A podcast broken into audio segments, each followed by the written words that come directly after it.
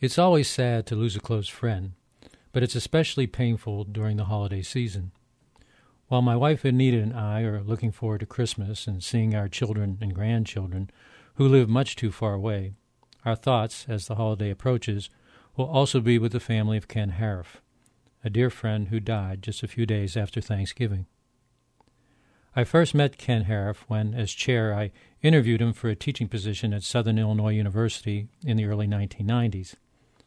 He accepted our offer and became one of a gifted group of young writers in an English department that included future Pulitzer Prize winning novelist Rick Russo, future MacArthur Fellowship recipient Lucia Perillo, and Rodney Jones, who recently received the National Book Critics Circle Award for Poetry. Kent stayed at SIU for several years until the success of his novel Plainsong gave him the independence to write full time and the opportunity to return to his beloved Colorado.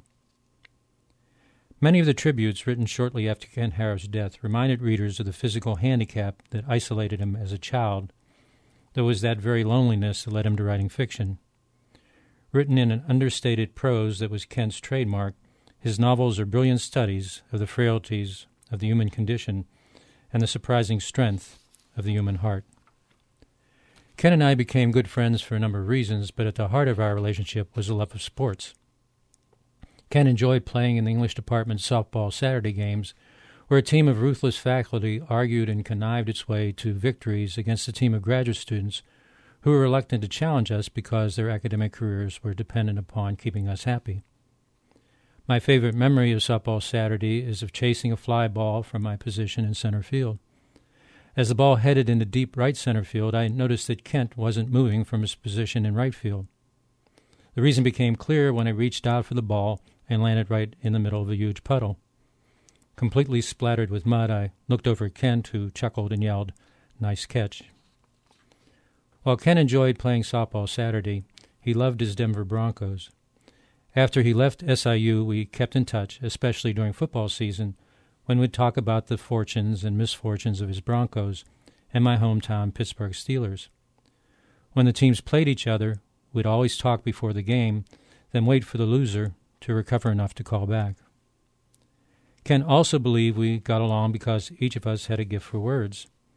I thought he was praising my writing until he pointed out that we were both funny looking guys who managed to talk great looking women into marrying us. From that time on, Ken Haruf was my wife Anita's favorite writer. Ken and I spent a good bit of time eating grilled ham and cheese sandwiches at a local greasy spoon where we talked about everything, but with one exception. No matter how hard I tried, Kent would not talk about the book he was working on at that time, which turned out to be Plainsong, the novel that would be nominated for the National Book Award. When Plainsong came out, I discovered that Kent, while keeping me in the dark, had named a character after me. I'm the Peterson kid in Plainsong who smells so bad that no one will sit beside him in school. The good news for those who know Ken Haruf through his work is that before his death, he was able to complete a new novel, Our Souls at Night, that will be published sometime in 2015. The news is also some compensation for those of us who had the good fortune of knowing Kent but will dearly miss the man who was as unpretentious, soft spoken, and hard working as the characters he created for his readers. This is Pete Peterson and his wife Anita, wishing you the best of holidays.